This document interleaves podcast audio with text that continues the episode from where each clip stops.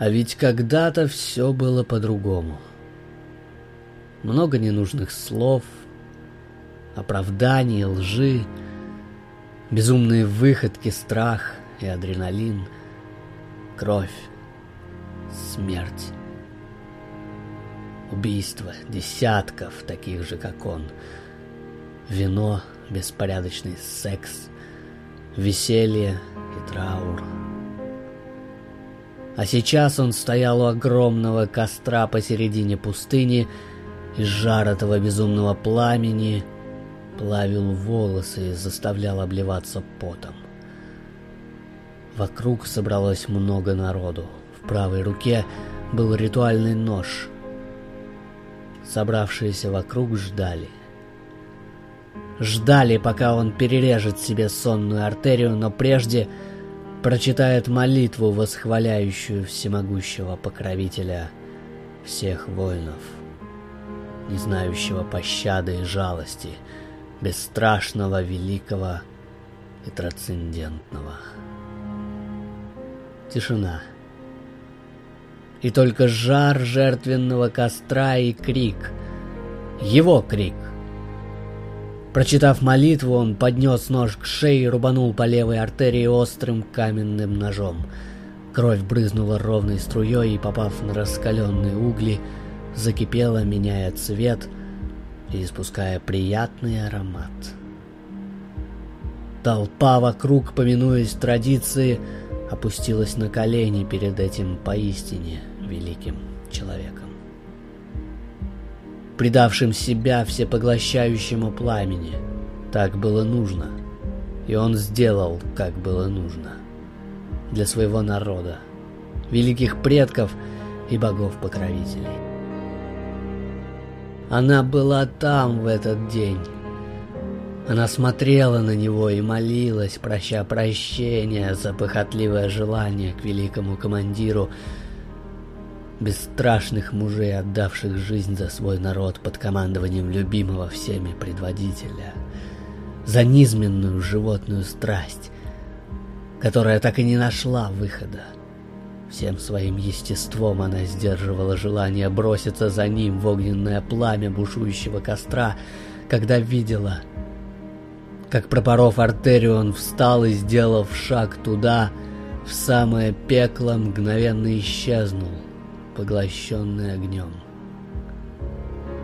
Сплыхнувшее внезапно желание и страсть, перемешанная с искренней преданностью и любовью, заставила ее, пробившись сквозь взволнованную толпу, прыгнуть в пекло за ним. Так и закончились их разные, но наполненные событиями жизни. В прошлом – она пронесла свою любовь сквозь века, и вот, наконец, судьба дала ей второй шанс. А может быть, это он не стал возражать? Смеркалось. Поющие непроходимые джунгли сомкнули ветви над головами трех путешественников. Звезд видно не было. Легкий прохладный ветерок покрывал мурашками уставшие тела — Сашки и Стаса. И положив головы на живот белому зверю, они спали так крепко, как не спали доселе, казалось, целую вечность. И уж точно впервые в этой жизни смотрели один и тот же сон. Заканчивался который пылающим костром посреди бескрайней пустыни. Тигр поднял голову и издал тревожный рык, оглядываясь по сторонам. Сашка открыла глаза и разбудила Стаса. «Что происходит?» — сказал Стас, лениво поднимаясь на ноги. «Тигр говорит, что спать больше нельзя, нужно двигаться дальше». «Ну, значит, пора», — согласился Стас и посмотрел на тигра. «Куда ты ведешь нас, царь местных зверей?»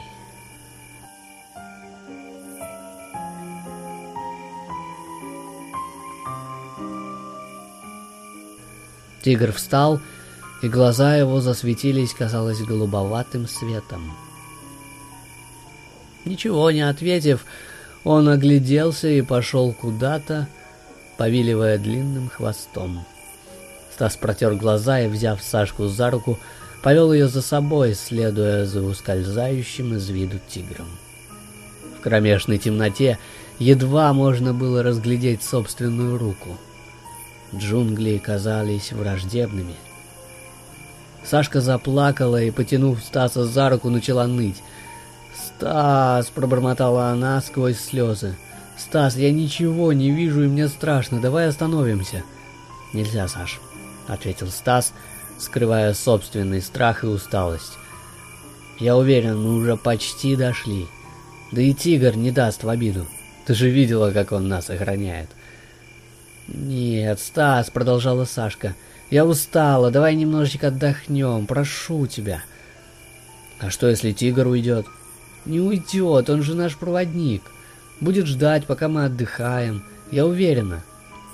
Поддавшись искушению, Стас встал. Сашка, воспользовавшись моментом, тут же села на колени. Откуда ей знать? Может, он встал, чтобы прислушаться или еще для чего, а она больше действительно не могла идти. Поняв это, Стас присел рядом и вздохнул. «Есть хочешь?» — спросил он и нежно обнял замерзшую Сашку за плечи. «Ага», — ответила она и прижалась к Стасу. «Что-то тигра не слышно. Неужели ушел?» сказал Стас шепотом, прислушиваясь. Внезапно откуда-то впереди послышалось рычание. Сашка еще сильнее прижалась к Стасу. «Это он?» «Он», — ответил Стас, увидев два голубоватых огонька, приближавшихся к ребятам из-за кустарника. Тигр подошел и сел рядом с ребятами, повиливая хвостом. Погладив загадочное животное по голове, Сашка легла, положив голову ему на живот. Чувствуя спокойное дыхание и сердцебиение тигра, она почувствовала себя в полной безопасности. «Я немножко отдохну, и мы пойдем дальше, хорошо?» — сказала она, поглаживая тигра по спине. «Я недолго». Стас лег рядом и закрыл глаза.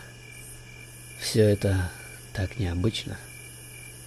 Похоже на какой-то фантастический фильм или вроде того, думал Стас, лежа на влажной траве и обнимая Сашку. Заснуть не получалось. Казалось, что тигр и правда охранял сон расслабившейся Сашки. Но что-то подсказывало Стасу, что расслабляться все равно не стоит. Какой бы сказочной ни казалась сложившаяся ситуация, не стоит забывать, что дикие звери, ядовитые пауки и змеи ночью не спят. И даже очень наоборот. Надеюсь, эти твари нас не побеспокоят, подумал Стас и попытался заснуть, выбросив мысли из головы. Спустя 20-30 минут безмятежного отдыха в паре метров от импровизированного привала раздался громкий треск – и что-то или кто-то явно солидных размеров спрыгнул или совершил прыжок откуда-то из темноты. Стас вскочил и поднял Сашку. Тигр зарычал и вскочил, приняв агрессивную позу. Глаза его, казалось, засветились еще ярче. Стас медленно отводил Сашку назад. Послышалось ответное рычание, и из темноты вышла черная пантера. Глаза ее сверкали красноватым. Не светились, а именно сверкали, давая багрово-кровавый отблеск, отражая голубоватое свечение тигра. Сашку затрясло от одного только вида этого порождения ночи. Казалось, от нее веяло чем-то темным. Само зло сейчас смотрело на тигра, не замечая стоявших в стороне ребят. Бежать было глупо, думал Стас. Тьма непроглядная, ноги переломать можно. Да и кто знает, сколько еще неведомых зверей в этих непроходимых джунглях. Тигр зарычал и бросился на пантеру, но та тотчас отскочила в сторону и ударила тигра острой пятерней когтей. Удар пришелся прямо по морде. чудом не зацепив глаза. Тигр рыкнул и бросился на зверя, вцепившись ему в заднюю лапу. А пантера, в свою очередь, раздирала спину разъяренному животному. Сашка вскрикнула, и Стас рывком повел ее в ближайший кустарник, жестом предложив ей сесть и затаиться, не издавая лишних звуков. Бред, конечно, думал Стас. Пантера нашла бы их и в полной темноте, даже если бы они затаились в ста метрах от нее в колючих зарослях. Где-то неподалеку шла ожесточенная борьба. Стас лег рядом с Сашкой и вслушивался в звуки боя, пытаясь понять, кто побеждает.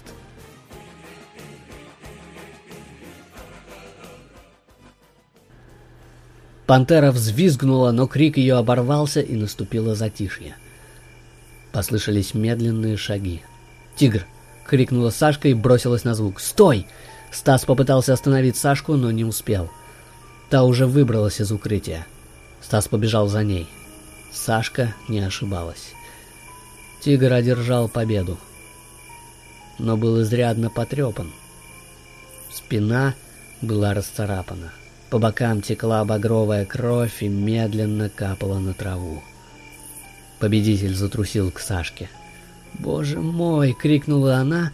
«Бедненький! Тебе, наверное, ужасно больно!» Стас огляделся. Тела пантеры нигде не было. Неужели отступила? Сашка сорвала лист папоротника и приложила его к неглубоким, но внушительным ранам.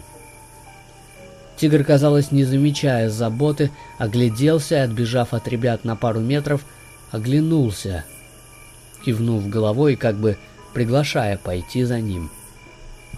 Не раздумывая, Стас схватил Сашку за руку и потянул вслед за уходящим в темноту тигром.